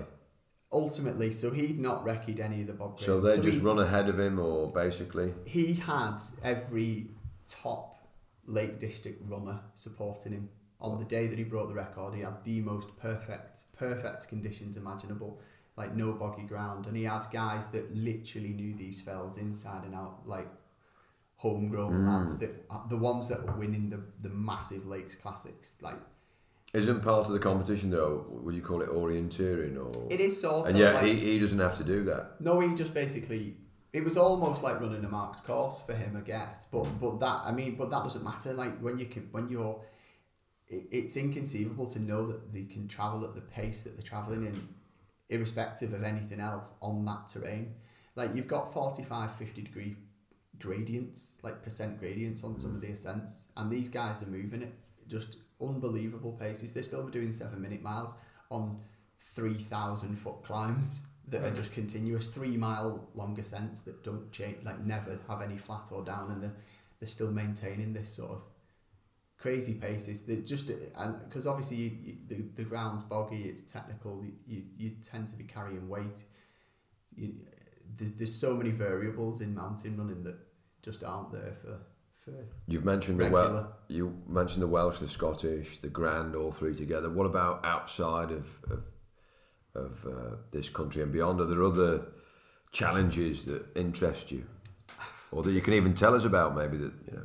There's one, and it's happening this week actually. It, it always happens around like the third week of August, um, out of Chamonix. So Chamonix's like the mecca of outdoor. Chamonix, this is in France in, again. Yeah, it's like the mecca for outdoor running, climbing, paragliding, everything. It it is a, a, a an amazing place, and I feel quite at home there. But they hold an event called the U T M B, or the Ultra Trail du Mont Blanc. Most races in the U K, ultra races, and across the world, you gain, you have to get points to, to qualify, to then apply for a place. Uh, so it, it's, is, it's is still ultra, a bit of a lottery, it, but is ultra anything beyond the marathon, or what is yeah, ultra? Yeah, it is basically yeah. anything yeah. beyond yeah. Um, beyond the marathon. So you can have, you could go fifty k, and that's that is a marathon. But obviously, what's uh, you're only at forty. What's a normal? What's a marathon distance in kilometres? Forty-six. forty-two. So you could go to like, yeah, yeah. I mean, you could go forty-three k in classic, but you wouldn't. Yeah. yeah. Most most people would sort of say thirty miles. Yeah. Uh, thirty it's, miles onwards. So about, yeah. The, which, and, so yeah, fifty, which is... about fifty-ish. Uh, yeah, just under fifty. Yeah. fifty k, fifty k, I think. Uh, fifty k yeah. is thirty-two miles yeah. or something like that. I Matthew, work in do, miles, not k, so... Do you fancy, I mean, you're training I, well, for a marathon? I, I, I was trying to get... Well, originally I was trying to get selected, wasnwasn't I, for, for Great Britain for the, the fifty k mm. championships. Oh, really? Yeah, that, that, that are being held the week after London. Um, I ran the qualifying standard mm. um, right, twice. What is the, the quali- what standard. is the qualifying standard? Um, it was two. It was for for a marathon. You could use your marathon to qualify for it. It was it was under two nineteen. Right. Um, so I'd run that, um, but there was six guys in Manchester that had exactly the same idea as me, and um, they all ran the standard as well, and they all wanted to go, so right. I missed out on, on selection. So how, who was selected? Like, was it a lottery then? Was it? Or? No, it was just who was fastest. Oh, the fa- so they were they were they were sick. They finished and we're six guys who finished seconds, ahead of me. Like, are we all? Uh, between well seconds to minutes for wow. a couple of them, sort of thing. I think the fastest was two fifteen or something like that for the marathon, and then the rest of the guys somewhere between two fifteen and obviously my two eighteen. And they represented so. Britain in, in so they what? will they will be um, in in the fifty k European fifty k championships, which what? are being held in Spain on a five k loop. When, when oh, is this? Really? Yeah. When is this? Um, it's October the eighth, the week after London. Right. Okay. Okay. Um, on a five k loop. Yeah. And that's road. It's road, yeah, it's yeah. a road, yeah. They've made it very interesting. Why have they, why have they done it as a road? That sounds just absolute misery. Yeah, yeah it's I mean, for the television.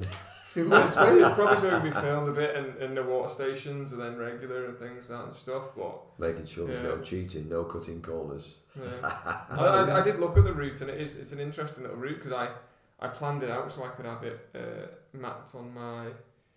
on my screen in case I qualified, so okay. I could then I could then practice. If I did like some treadmill runs, I could practice watching the route and visualise the route round. Oh, right. And, with the, and oh, have wow. the gradient of my treadmill would adjust oh, a bit the like, gradient um, of the route. The cycling so, thing, a bit like Swift. Yeah, yeah, sort of thing. So, um, so I originally had that plan, but obviously, yeah, I didn't get selected. So, so. Your time was what, two ninety? Like you qualified? I ran two eighteen ten in Manchester. Um, so I ran underneath the qualifying standard, but.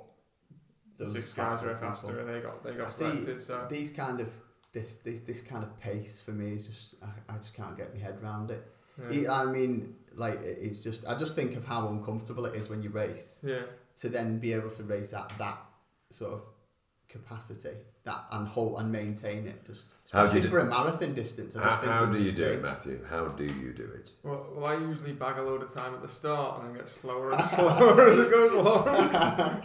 So you go up, I, op- I start, optimistically fast I, and then slow. My first mile was two forty-five, uh, four forty-five. Sorry, for the first mile. Oh my and God. Then obviously got slower. Um, and so, what are you averaging then across? What is an uh, average pace? I think for, I averaged that five. seventeen, five sixteen a for, mile. For, the, for twenty-six, the, miles. twenty-six miles. twenty-six, twenty-six. So I, just can't, I can't even run yeah. that fast, even on a downhill. But I'm hoping to, I'm hoping to go faster in London. So.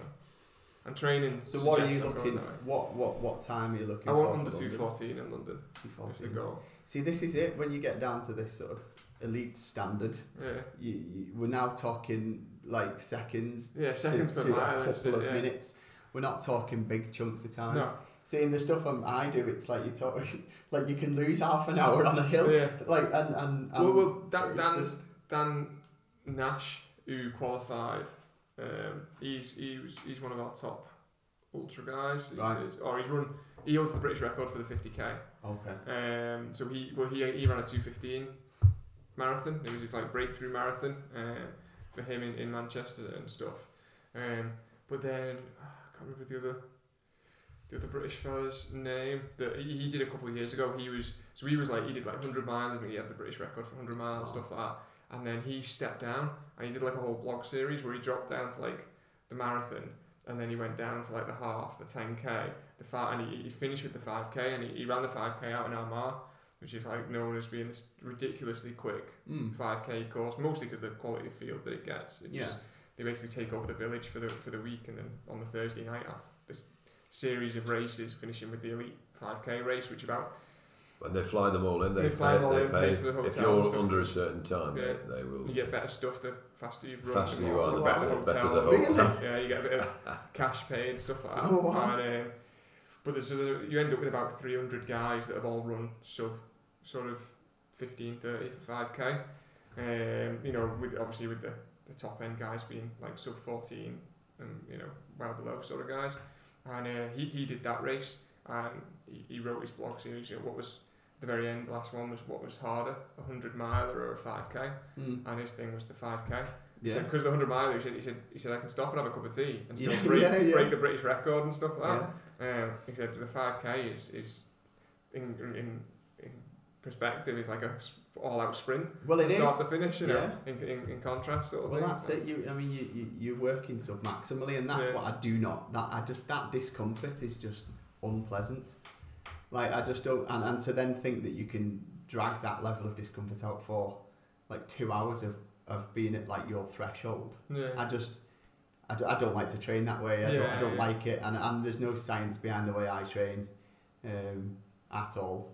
But I just, I mean, diff- some people like that sort of all out, yeah, hard, yeah. hard well, running. I, I was going to say earlier on when we were talking about obviously finding that, that mindfulness and, the, yeah. and that sort of thing. Is I suppose that's that's where I find that mindfulness is in that that, that hard sort of, especially yeah. the, the the training that goes into it. Like the the you know I'm in the middle of six in weeks in, six weeks in the pain. Yeah. Well, yeah, six, no, it is. But that's, that's it, all. Yeah. It's a complete focus, isn't yeah. it? There's a complete distraction from yeah. everything else in that moment in time. You've got this. There's nothing else matters. There's nothing before or, at, yeah. or later on. Nothing apart from that little bit. Yeah, and that's it. And I think, and even more so, I like the. I really like when they go to do a track session because then it's even faster and it's even yeah. more painful. Like, you know, I mean, I did fifteen times one K last Tuesday on the track, um, and that was, you know, they, we were running. I was running three oh five per K for them, dropping down to two fifty for the final K and stuff like that, and it was just, just pure brutal. Yeah. Effort sort and of I, thing, but, you know. but, but I mean, what kind of recovery do you have after yeah, that? Like two hundred meter jog, which was taking me about in between them. In between, yeah. That's all, yeah. right? Yeah. Okay. You're just taking about fifty seconds or something. And so it's flat out, though, your maximal effort on, on or, or well, more just or less, below, just because you've got to know continue, that you can yeah, get to you, that Yeah, distance. You've got to be able to sustain fifteen sustain, reps. You know, fifteen reps of it sort of thing. But it, his um, last one was the mistake, by the way. Oh, oh yeah, yeah, yeah. My coach, well, well the last five, last five, last five, oh. my coach told me off, yeah. They should all be... Con- the same. Yeah. He said, he, my coach, he messaged me after he saw it, and he said, uh, he said, He said, he said, I really like the consistency of the first ten. But he said, the, the last five, he said, he said, there's... What were you thinking? Yeah, he, he said, there's no reason to be going sub three minute Ks. He said, he said, you know, he said, he said, this was meant to be, you know, just a nice solid session. You, you know, you got another session this week. I, did, you know, you I actually did four, four of them last Tuesday. Uh, only four, not fifteen. So Matthew's fitness is far superior. And I think they were... Training two, for different things, two, yeah, different things. two fifty-six, two minutes fifty-six, two fifty-seven, two fifty-nine, and maybe bang on three or two. So they were, they were, you know, but he, he did fifteen of them, you know. And I had two yeah, minutes, two minutes recovery in between. But then we also did an additional um, some three hundred meters, six times three hundred meters, I think, as well. Oh, okay. But it's interesting, isn't it? Because you put it together, it's a recipe. It's a recipe. Well, that's it, and I mean, some of these top runners in, in like fell running, it's it's they are doing this kind of training. Yeah. A lot of them are coaches, like they're uh, and they're really well established in cycling and, and other and other sort of sports. The, they are the one, the ones that win are the ones that still have this sort of this recipe. They still train to uh, a a program and, and they are going out doing all these these efforts, these hill efforts, and um, and repeats, that kind of thing. So they're not just going out. I go out because I enjoy running, and and yeah. mm. at my efforts, really, my sort of threshold sessions, if you will, are when I race. And that's the only time it ever yeah. happens. And then every time I do it, I think I really must do more of this because this is horrible. um, but I do like it. I do like running hard sometimes, yeah. but only in a race because well, you can't me, you can't sustain it. I can't sustain it without that sort of competition, yeah, if you know. Let me invite you tomorrow, Trafford Athletics Club. I'll be going down there doing the fifteen hundred metres. What, competing? Be, yeah, but you know, it's it's something I'm not not not not used to. It's it's very different, and I've I've struggled with, with adapting to to a shorter distance. Mm. Just under a mile, really, isn't it? Yeah.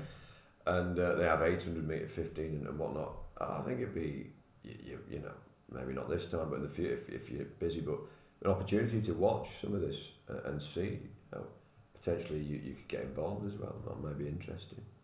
Yeah. Sounds interesting. Yeah, yeah. Won't be tomorrow, but we can yeah, do another I'll time. I'll pick you up. see, I, see, I, so what? What time? What's what's well, the average fifteen, for a fifteen hundred meter time? Like, well, there's no averages there really, but um, anything. I think, if you go, I, I think if you go under four minutes, I think under four minutes is yeah, under four minutes is a nice, it's a nice sort of goal. It's, it's under.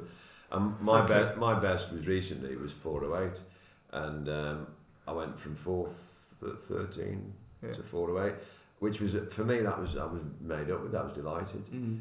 Tomorrow, this is my last one, and then it's going to be a change of um, training for more towards the cross country. Slightly longer. But I've really enjoyed these shorter distances. Event, you know, it's, it's been very different. Do you like the track then, or not? I mean, this was a, this was um, a complete. I'd say this was a. a revelation. You, yeah, you, a, you, a complete you, new thing. You, tra- everything about it. You know, was was you followed the training, fresh, refreshing, mm.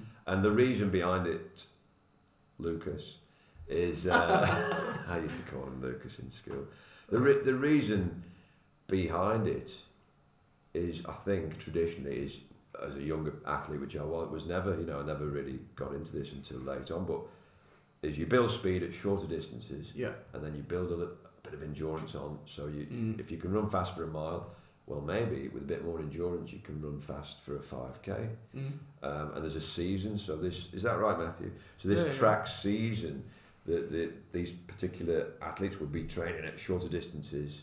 Then they'll start to build this endurance and hit the cross country and whatnot. Mm. And then they go back again into these. Uh, and it's a very. I think it's. I think it's. I, I realised. I've discovered. I think it's healthy as well because a lot of guys now are just training for five Ks, ten Ks all year round. But if you drop the endurance side of things, maybe you can avoid injuries. I know Matthew's yeah. not going to be doing that now, but you've gone through the sport, haven't you, of athletics? Yeah, yeah, yeah. And well, it's the cycle of it, and it, it's, the, it's that it's that change in dynamic of the seasons. You know, we move to the cross-country and then, and then the cycle, the track sort of thing. The cycle, what I'm saying, is being protective of yeah, yeah, potentially yeah, it helps, with, yeah. it, with it. With in, with, with, yeah, yeah, and yeah. it's about the same. Yeah, if you, if you stayed doing the fifteen hundreds, because you could, you can go indoors, but, you know, yes, some people do and, and yeah. things, and...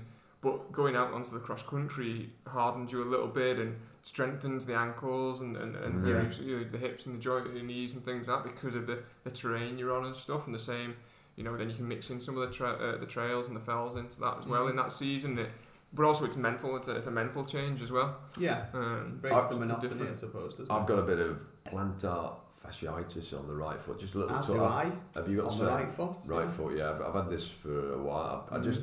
got a pool ball down there, and um, a good friend of mine, I put it down, he, he gave me the pool ball, yeah. and I put pressure, stand up, put pressure on it, it seems to help, but um, you've got this as well, haven't you? What's your I've remedy? Had it for years. What's your remedy for it? I have a hard foam ball, but I mean, ultimately all you're doing with that is you, you're tricking yourself into thinking you're fixing it, but you're not, you're because not ultimately it's inflammation, inflammation of the insertion point of the tendon. Running on grass seems to really help, but Does just it? Stretching. I don't do enough stretching. I, I'm lazy with stretching. I, I get bored, you know. But when I do stretch, I think that really helps. There's exercises on yeah. the stairs that you can do. I mean, stretching your calves, keeping your soleus um, loose as well, and ice as well, because ultimately it's inflammation of a tendon. So if you ice, ice. the underside of your foot, right, okay, largely then. your heel, because yeah. that's normally the insertion point that's aggravated, then you can bring some of the inflammation down. Mm. Massage is good as well, if you get if you can get a proper massage. I'm, yeah. I'm against foam rolling, but why? Why is that? that? Why is that? You're just damaging yourself. Aren't really, you? yeah. really. And if you, the more you look I've seen a lot it, of these athletes using foam rolls, but yeah, I mean, you think that's most not, people, is that not like a massage? No, it is in a way. And if you've got someone that's qualified to use them on you, then yeah, they can be beneficial. But most people, their gauge of if it's working or not is when they find they find not or they find this pain, and then they just inflict more pain on themselves, and then. You basically, because it's it's called self-myofascial release, and like all your muscles are surrounded by a fascia, and that you actually cause trauma to that fascia, so you potentially you're causing more damage, which you then need to, to heal. I mean, there's quite a bit of sort of research around it and its benefits. I just don't find it. Plus, you've got to get yourself into some really weird positions, like you're humping the floor to try and like get like you're in a thigh, and, and really, what kind of benefit does it get you? I mean, if you get a psychological benefit from it, but I don't uh, physiologically, I'm not really sure how much. I don't foam roll. Oh God, I was gonna I was gonna bring Matthew. What I was gonna say, what what does it benefit you, Matthew? But you're saying you don't use one. No, no, not for a long time. I, I I did years ago. Um, I tried, but them. I've moved on to. I mean, I've got the gun, the gun, massage gun. gun and, yeah, so you'd and recommend I, the gun, yeah? I think so, and I've. I, Like, and the difference being... Well, again, don't overdo it, because I find if you, you can you can yeah, do it for yeah, like ten minutes, then all of a sudden your calf's killing you the next day, and you yeah. think, oh, what have I done? You focus on the calves, do you? Uh, a lot in the calves, because I'm, I'm up on my toes on all the hills. Oh, yeah. All hills are on toes. Yeah. Um, so all my calves compression take a beating. Pants.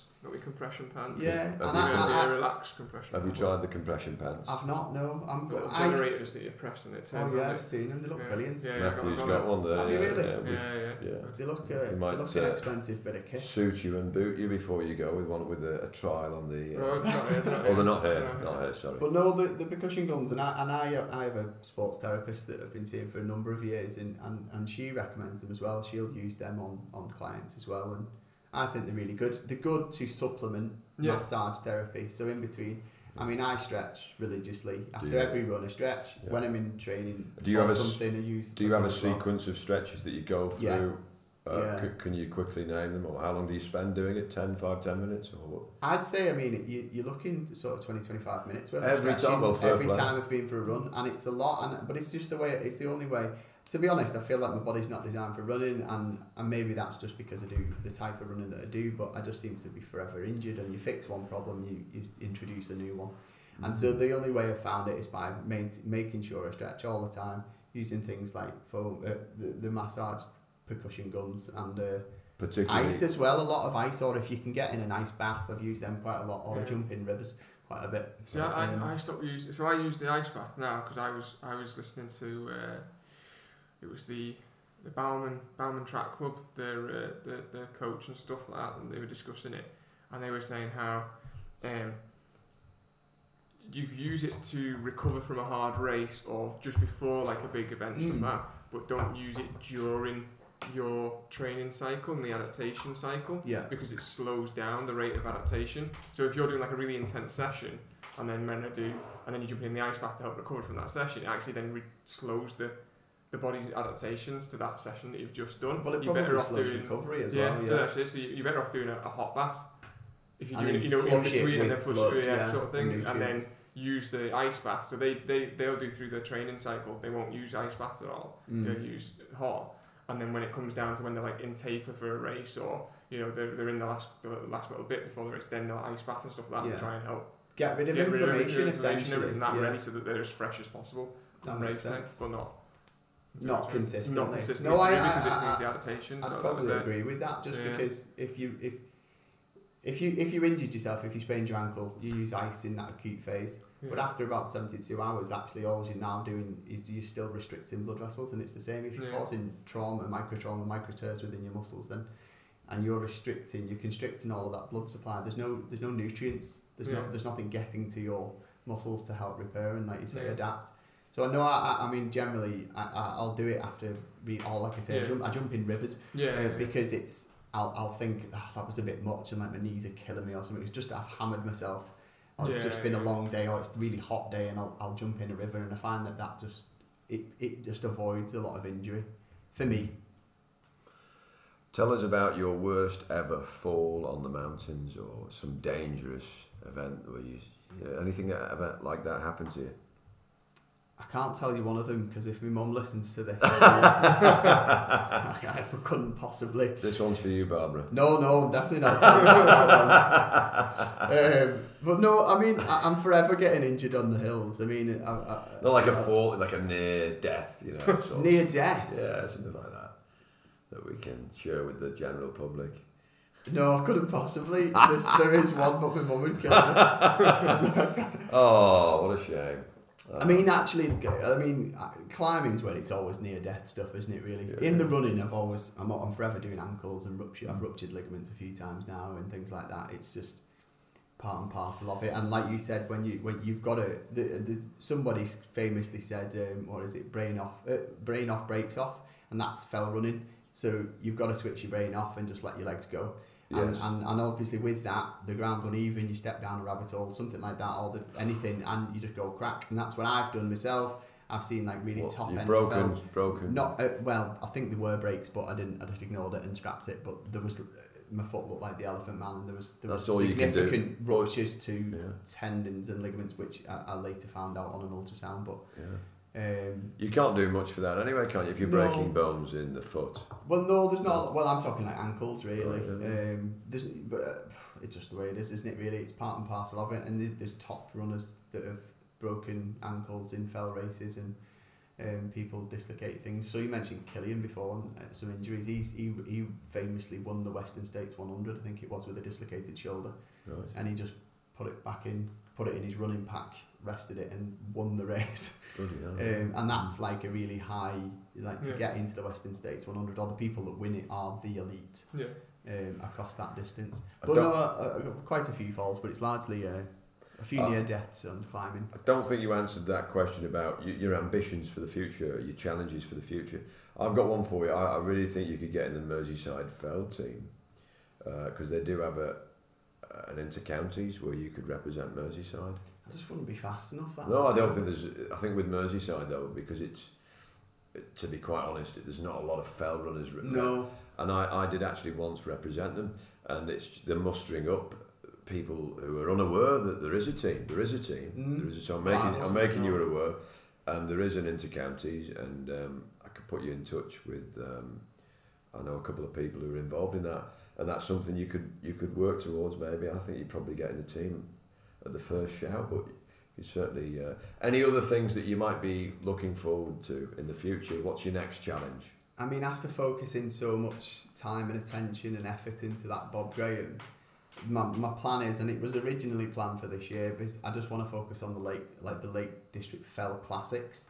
Oh, yeah. So the likes of um, Borrowdale and Wasdale Fell races, the big ones, Ennerdale, like these are the these are the ones that are up to about the classes, um, like the long distance ones, up to about twenty-four miles. Right, okay. But you're talking still yeah. about ten thousand feet of really, really the worst terrain imaginable, really technical boulder, bouldery terrain. Um, these are the classics. Dangerous sort of round, really, when you're racing over it. And yeah, these are what's classed as the classics. So that's something um, that you're looking forward to next year, yeah, because I've missed a lot of them now already, because right. uh, right. they run through, because of the terrain they're on, a lot of them. Most fell, the fell season sort of is more the summer months. There I are thought, a lot I thought of it was, sides, but I thought it was all year round, but it's generally through the it summer. It is, but the, the, the classic races are through through the summer. Um, and there's lots of shorter distance stuff, like that, through that, the winter. That and, is it, what is it, the Lakeland, they have like a weekend, don't they, festival? What's that, that festival? And, and f- they have three races or something. There's like the mountain running festival, like the Keswick. There's Lakeland, the Keswick, Keswick, Lakeland Trails. You've, you've done all them? No, I mean, I ran Lakeland. I ran Lakeland fifty last yeah. year. So there's the Lakeland fifty and one hundred. Right. So I ran yeah. the fifty last and, year. And is that like sort of a weekend? I, I'm sure we had. They do make a weekend of it out of uh, Coniston, so it's Coniston. More central fells that. So it's a bit tricky to access in reality, but it's it's it's it's nice if you if you can spend the weekend and it's all free. Your camping's within your your your, your fee, really. Right. But these these are the sort of big races that cost quite a lot of money. Mm. You, you mentioned about like Horrick Hill. It's like four yeah, when you, the race. Yeah, yeah. Well, when you say big, I mean, I would say Horrick Hill is the big race because you know. But I know what you mean by big. You mean they're, they're selling them very well, aren't they? Yeah, and, and but they come at a, they come at a price. Like yeah, you're talking yeah, yeah. for like Lakeland, it's about one hundred twenty pounds to enter. Oh, that's far too much. Whereas yeah. I can enter a fell race for some of them a pound. In fact, there was a race yeah. last week up uh, called Steel Fell. It, it was free. It was a two yeah. mile race, straight yeah. up, straight down. You want the, they said, give us a deposit for mountain rescue. That is it. This is what I want to get at. This is the great thing about the fell runners. Yeah. I think they've stayed with, it's like amateur rugby and, and professional as it moved on, you know, from the Saints of old to the, to mm. the recent teams. When you keep that amateur, the lifeblood of, of love for the sport, with the Horrick Hill, they put everything back to the people, the, yeah, all those yeah. prizes. For me, there is no better, you know, when when you're doing that, you know, the Newbury Nut, putting everything back, volunteering, yes, but, mm. you know, putting it back, and that's, that's and, and the people, for the people. And um, those races that you've mentioned, um, I think that's what puts, what is it, the Fell Running Association, or the, those, those types of bodies and, and organisations and clubs within that, I think they're still... still breathing that pure air, you know, of, of um, yeah, what is it? What is well, it? How it is, it is a very it? purist sport, isn't it, really? Yeah. And, and and it's not about making money, it's just about maintaining a tradition. Exactly, yeah, and so maintaining. There's no money made, like yeah. the money is literally to cover the the hire of a, ta- a village hall, because that's where you're going to register. The love of the sport, like that, yeah. And whereas I, I think with other things, business is infiltrated. Yeah. Well, they're entirely non-profit fell racing, and and and if in, in your four pound fee, you'll probably get a pint, a pint at the end, yeah. and that's it. It's just it's about just flat out racing, and you'll get a pint at the end, and you don't get. Yeah, you mentioned some in one of your recent shows that uh, talking about like t-shirts and medals. There is nothing like that. And that's where your money's going. And I mean, obviously, it's businesses. Like Montane is a is a big brand, and I own a lot of Montane equipment, uh, uh, like clothing. But they're the they're the brand that sponsor like Lakeland, and obviously, it's one hundred twenty pounds to enter. Well, you've got a couple of thousand people entering, and and, and it quickly becomes a bit of a money spinner, really. Whereas fell running is just not. It's just a purist sort of non-profit thing for the love of it. That is a beautiful way, I think, to to end this discussion. A pie and a pint, the love of the sport. Um, is there anything else? It's been marvellous, but I must mention Kikabai, who uh, has been doing a great job this week with me on the bin wagon, and I did say I did say I'd give him a mention, and uh, I thought I'd give him a mention right at the end, so he had to listen all the way through. Poor guy. Thanks for having me. A pleasure, an honour. Yeah, it's been a pleasure.